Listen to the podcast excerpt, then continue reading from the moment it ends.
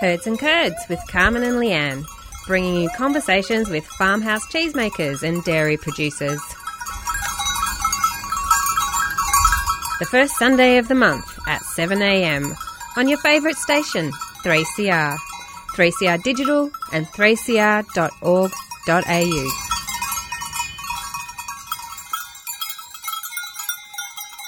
Hello, listeners. Welcome to Herds and Curds on 3CR. Today on the program, we welcome Rob Monk of Viking Fleckvieh in Gippsland, Victoria.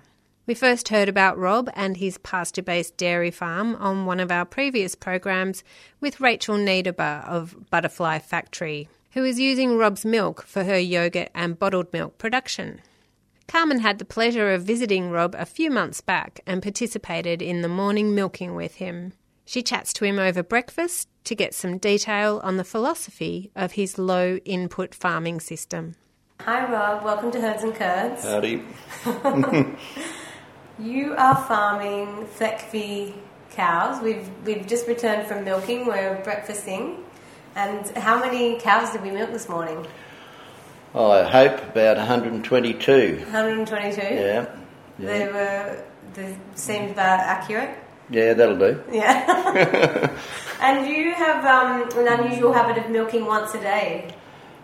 Yes, and I have done for 14 years. Yeah. Why? Why? Well, I asked why milk twice a day. Mm-hmm. I, I'm not a very high input farmer, and I just feel that I'm probably just as profitable doing it this way, and I've got a, a lifestyle.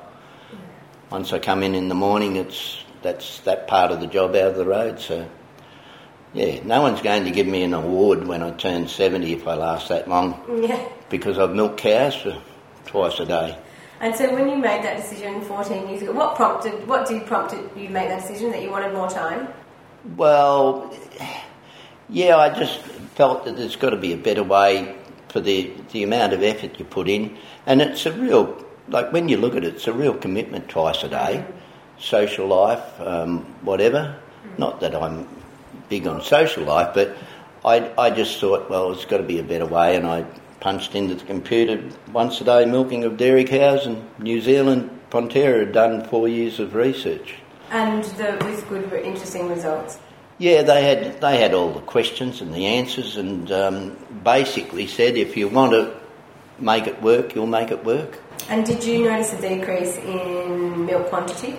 Oh, definitely, yes. You, if if you think you're not going to get a decrease in quantity, you're quite foolish. Yeah. I was think it significant? Was it greater than you thought? Was it less?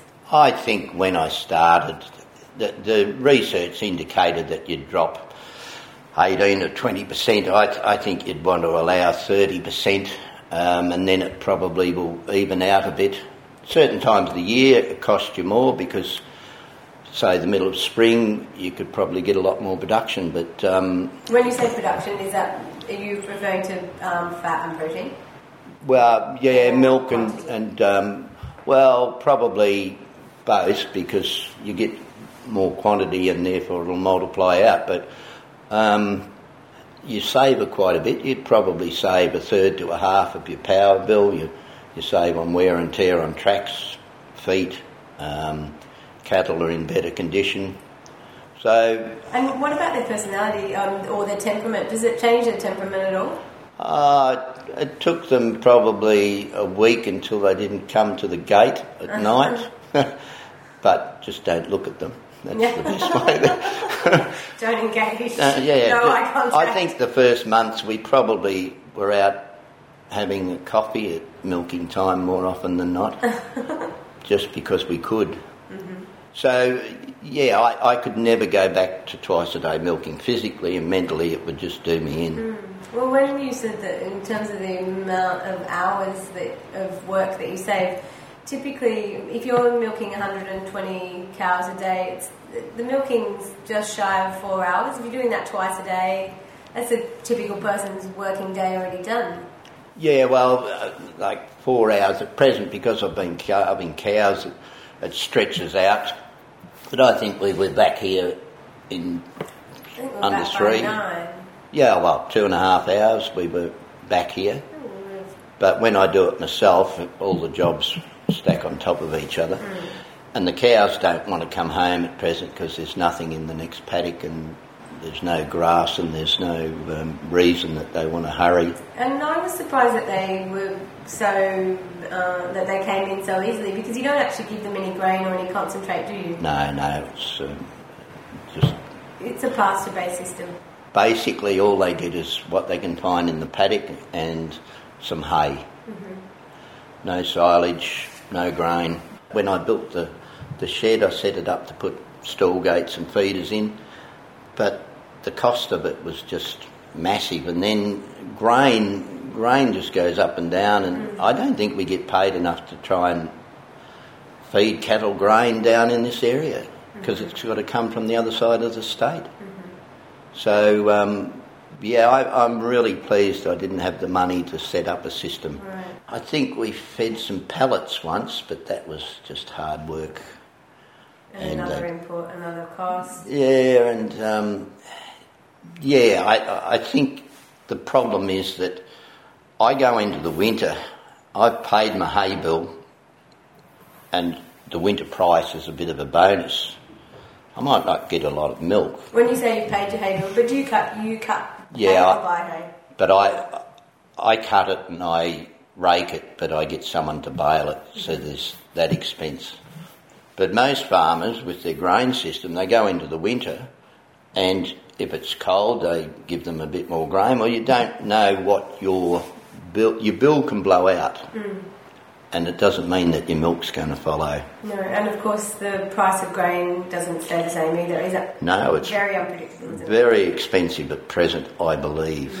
I don't follow the You price of grain. you've- No, I don't born care. for a decade. Not my problem. Because once you're in that, you're locked in. Mm-hmm. It's very easy to say, oh, let's just keep feeding them and we'll bring them into the shed. And And I suppose the animals are very accustomed to that as well. And how do you break their cycle? yeah, yeah. And, and I, I just, um, like at present, it's, milking is not really quick because they don't want to move out. They take their time, but there's no point upsetting them. Gajagurajan, Gunnerman. This is Stephen Pigram from up Broomway, Yawuru Country, and it's great to be down in Melbourne and you're listening to 3CR Community Radio. Been here for a long time.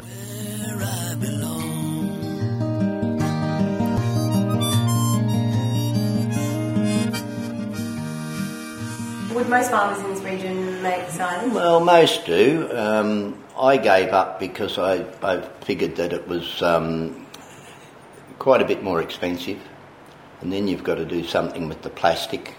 And I thought it's not that much longer to make good hay as it does to make silage. So, um, yeah, that's why I did it. I, I'm sort of perhaps I'm lazy or whatever, but uh, it's all about making life easier, not making it more complicated. And so um, a pasture-based system, that too is very unusual for Gippsland. Well, most people will say that they're pasture based, but if you feed one or two tonnes of grain per cow a year, that's a significant amount. Sure is. So I, I think I'm truly pasture based, whereas others perhaps not quite so. And so you, is 120 animals, um, is that typically what you're milking most of the year? Uh, last year I milked about 160, and previous to that it was probably 180 to a bit over 200. And are you purposely decreasing your herd Uh, size? yeah, keep my sanity. yeah. No, I, do, I, I should be milking at probably 220. I've got the area to do it, but on my system you don't want to be overstocked because I, I can't just pull the handle and feed them more. Yeah, but I, I'd probably be one of the lowest input systems in the country, and that's fine. It suits me fine. So your stocking rate's probably pretty low, is it? How many Yeah. acres are you farming on? Ah, 387 plus some leased land, but then there's young stock and whatever. But yeah, I, I, I think if you can get the cattle in good condition by Christmas, they can go through, if, if like this year, uh, things have been tough, the cattle will look after themselves until there's some feed again. Because it's unusually dry for Gippsland, isn't it? Yeah, normally January, February it dries off, but um, it's been drier than normal years for the last five. Having said that, outside it's now raining. Yes, that's a bit unusual. But this is the first bit of rain for. Yeah, we haven't had. I, I think we went all of January with no rain, very unusual. Um, and we seem to have missed it. Leongatha South has got a lot more rain than what we have, and I think probably you go up to north of, of Warragul, it's had more too, but it is what it is, and you just put up with it. Either that or you get out of the caper. And so, how long have have you been farming? Uh, I've been here for 30 odd years, 31 years next month, or this month, yeah. And what um, what made you choose this profession? Or how did this profession Bad, choose bad you? luck, as, Bad I, as I said. I had the run in with cancer and had to stay around for, for checkups for five years and whatever. And yeah, just bad luck. But you grew up on a farm, didn't you? So Yeah, but that's probably why I figured it was bad luck. and Big Brother, he was a farmer as well. So it was, Yeah, yeah, it's, stupidity runs in the family. and was your dad um, uh, farming the same animal that you're farming, the same breed that you're farming? no, he, he um, had stud jerseys for Okay. probably 50 years or something. And is that unusual for around here? Because all we see around the Gippsland area is um, uh, Holstein. Well, Jerseys were the predominant breed probably until the late 60s, early 70s, and from my understanding, I think they sort of fell behind when AI come in and the Holsteins did a far better job of. And, and the Holsteins are great milk machines, um, give a lot of milk, So also it's sort of consistent with the industrialisation of, of food system as well. And and how we were paid, there, there was a lot of encouragement for quantity, maybe more so than the, the fat and protein percents. So has that stage. changed? So historically it was based on solids, fat and protein, and now is it based on... Well, it, it, it used to be just based on butterfat, um, but now it's fat and protein added together, kilograms of solids. Why did, was that interesting then for the Holstein? Because presumably if it's producing a lot of milk, then it's comparatively its yield in, for fat and protein is pretty low. Yeah, but if you multiply it out with the volume, that, they were getting more Okay. kilos, Alright. say. But that, they're a great, they're a great milk producing animal, but you've got to feed them accordingly. And I don't think we get paid enough to try and fully feed them. And really um, reliant on a high input system. Yeah, I, I'm just really pleased I went the opposite way, and um, everything's simple. And why were you able to do that? And why is it that other farmers feel could have locked into a um, locked into a high input system? Uh, you know, really tractor based or Yeah, well, everyone's, a lot of farmers really enjoy the, the machinery side of it, whereas I'm quite happy walking rather than sitting on a tractor. Why is it that your low input system works? And because it's not a, I think it's probably an unusual system today. You, it's all pasture based. Your grazing, Yeah. isn't it? See, perhaps a lot of people would think that it's not working, but I'm still here. I pay my bills. Um, so, yeah, I, I'm, I'm happy with the way I do things because it keeps life really simple. I think a lot of farmers, they get to retiring age and they've got 16 computers hanging off cows' heads and in sheds and whatever, and they've really complicated the system, and, and it's hard to back away from it.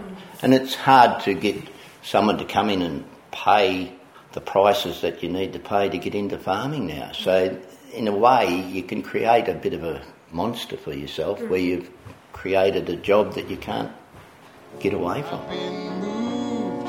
By the wind upon the waters and the shadows as the leaves are blown. When that old wind moans on a weary winter Sunday, like a friend that keeps on knocking at my home.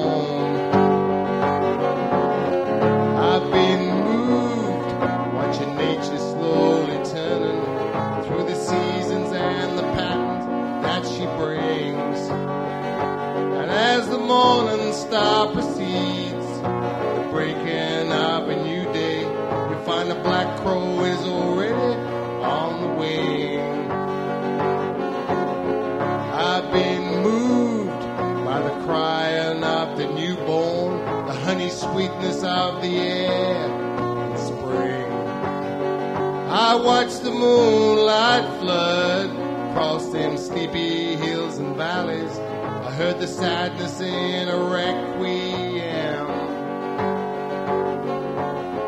I've been moved watching something that's been suffering, be it humankind or any living thing. From the fury of the storm, that old parched ground is reborn, and the desert's blooms that satisfy king.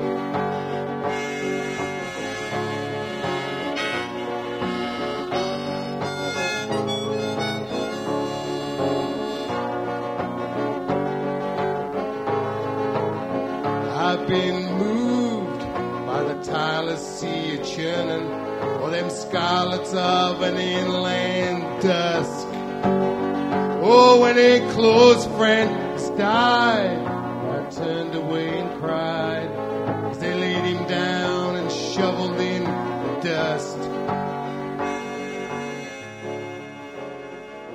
You're listening to Herds and Curds on 3CR, and that was one of this country's greatest songwriters, Kev Carmody, with I've Been Moved. Carmen is currently in conversation with Gippsland dairy farmer Rob Monk, so let's head back into it. So your dad had jerseys. Then Yeah. when you so did you start with jerseys as well in the eighties? Well, we probably started with jerseys and anything that we bought. Um, Holsteins were the, the main breed that you could buy at the stage, and then I just um, I used the um, Scandinavian red semen over those. So you didn't have bulls. You had used artificial insemination. Yeah, I, I used artificial insemination and bulls up until um, I don't know the last six or more years. I've given up AI. And why did you make that decision? Oh, well, perhaps I'm not very good at AIing and weren't getting the results, or probably more so. I, th- I think um, I worked on the theory that the bull's on the job 24 hours a day, and I, I see them for What's- five minutes unless I want to hop in the car and go out at night, which Yeah. I've never done. Mm, sure. And it, and it's an expense that on my system I don't I don't need to have the best bull in the world to build up. I just I just want cattle that are low maintenance, um, good temperament, and give me a little bit of milk to pay the bills. Okay. So how did you end up with Fleckvieh?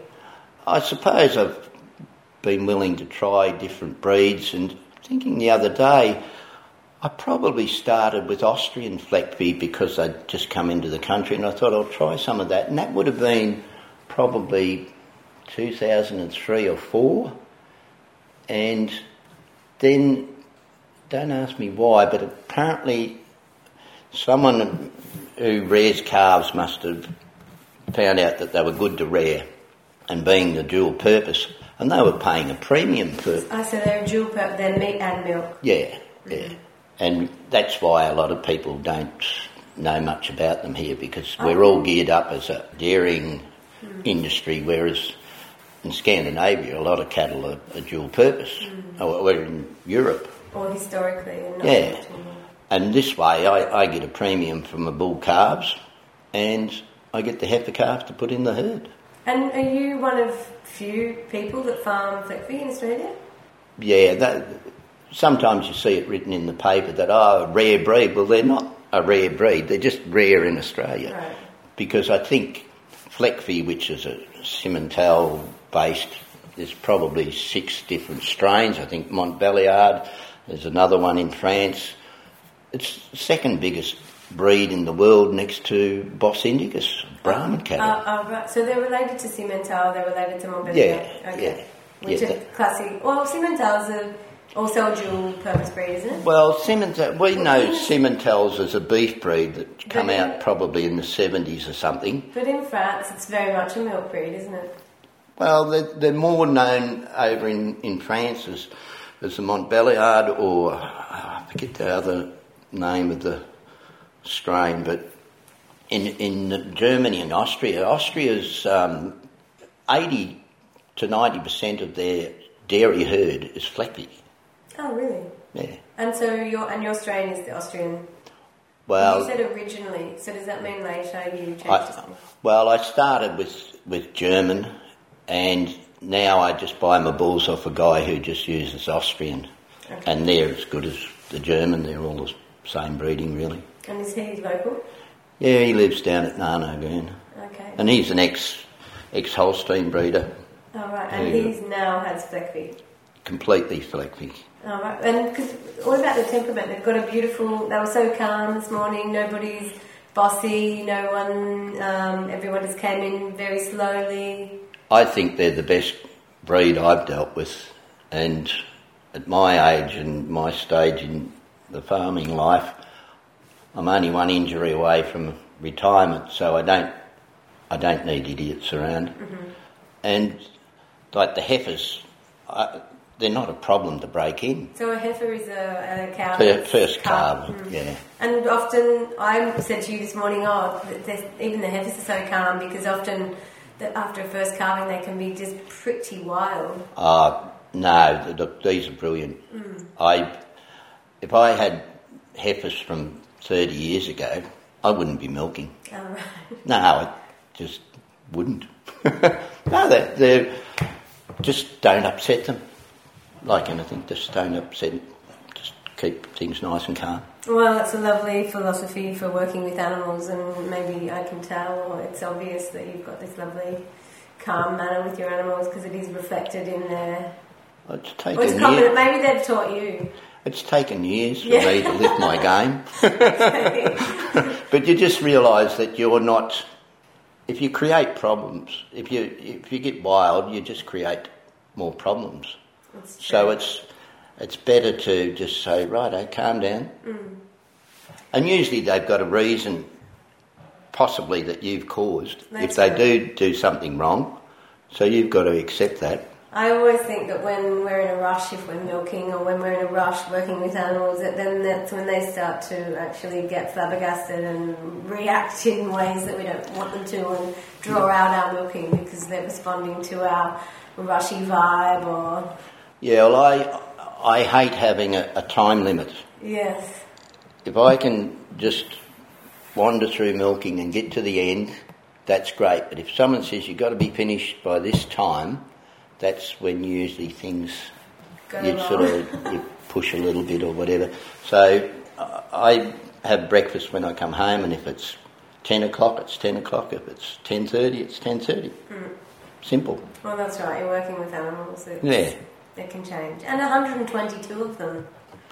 Yeah, well, that's not many, but um, it's enough by myself for my age. I'm content with that. You're listening to 3CR Radio. How much milk are they producing? Not a lot. Probably, I, I think, in the last, uh, since it's been dry, somewhere between three and four thousand litres a cow, and that doesn't compare very well to a lot of other people who are maybe getting an eight thousand litre average. What would be what would be average? Or I guess I mean the whole chain around this area is a kind of extreme case scenario.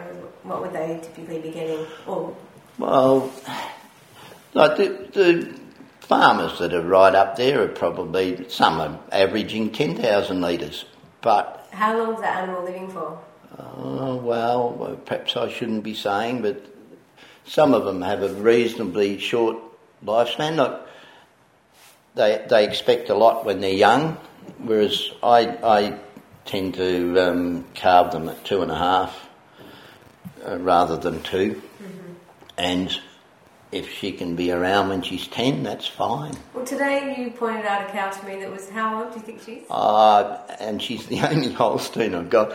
Yeah. Um, I think she's got to be 16 or 17, and I think she looks like she's got another three or four years. That's incredible. And is that typical? It's very untypical, isn't it? Well, yeah, I've, I've had cows get that old, but if they can get to 10, they've, they've paid their way.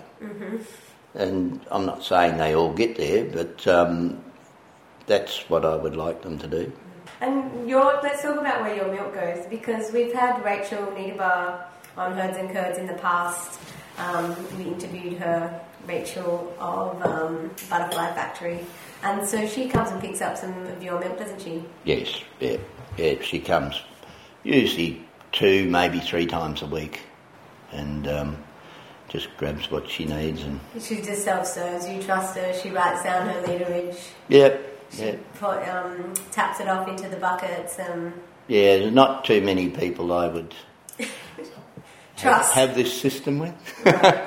I'm not saying people are dishonest, but I, I, I like her and trust her, and And how did that relation? How did you meet Rachel and form this um, wonderful relationship to Well, your product? I think it was a neighbour who'd, who'd um, was right into coffee, and they just think that this milk, and I don't like milk, so I can't, I can't vouch for this, but they reckon that the milk is brilliant for making coffee with. oh right. All that, um, apparently. Okay. And um, Rachel obviously was looking for a certain sort of a product to work with, and um, come out and went from there. So And she's making beautiful. Um, she's bottling your milk, so she's pasteurising your milk and bottling it, and also making yogurt, isn't she? correct, yeah. And potentially cheese in the future. We Yeah, wait. We fairly shortly. I hope the cheese starts. Yeah, I think um, it'll take time to take off, but it's happening soon. Well, it's really wonderful. It's, I mean, it's a great opportunity for farmers to, to value add a pro- on their product, isn't it? Well, the beauty is that I'm not doing any of that. I, I just allow her to take some milk. so that suits me fine. And the name, your name, Viking Fleckvieh. Can you tell us about that? Well, we we called when we started the Aussie Reds, we called it Viking Aussie Reds, and, and why I called it that was our farm here, or my farm here, is the most northerly of what is known as the Danish settlement in Australia, which was a group of Danes um, in what 1877 opened it up, and I'd worked in Denmark back in the mid 70s, and So you've got a, a Danish connection, but it's not familial.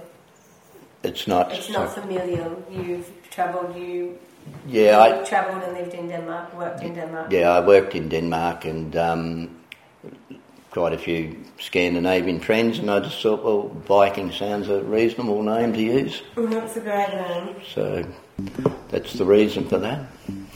Well, thank you, Rob. Um, it's been wonderful talking to you, and it was wonderful to milk with you this morning. So thank, Thank you. We're home early because of your assistance. A lovely extended breakfast.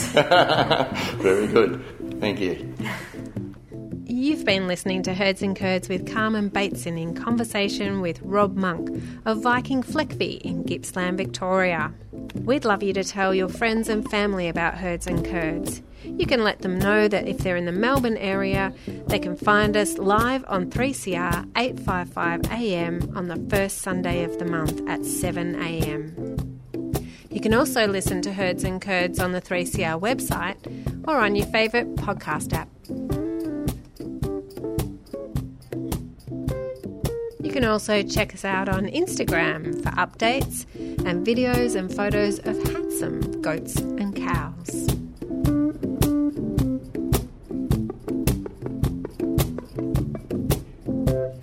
The music in our outro is Blue Nude by Bart Willoughby and Ross Hannaford from the Buckskin album.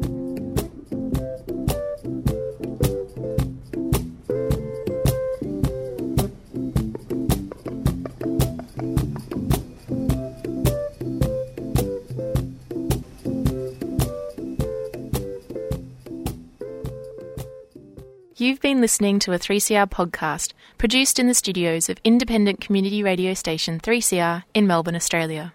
For more information, go to allthews.3cr.org.au.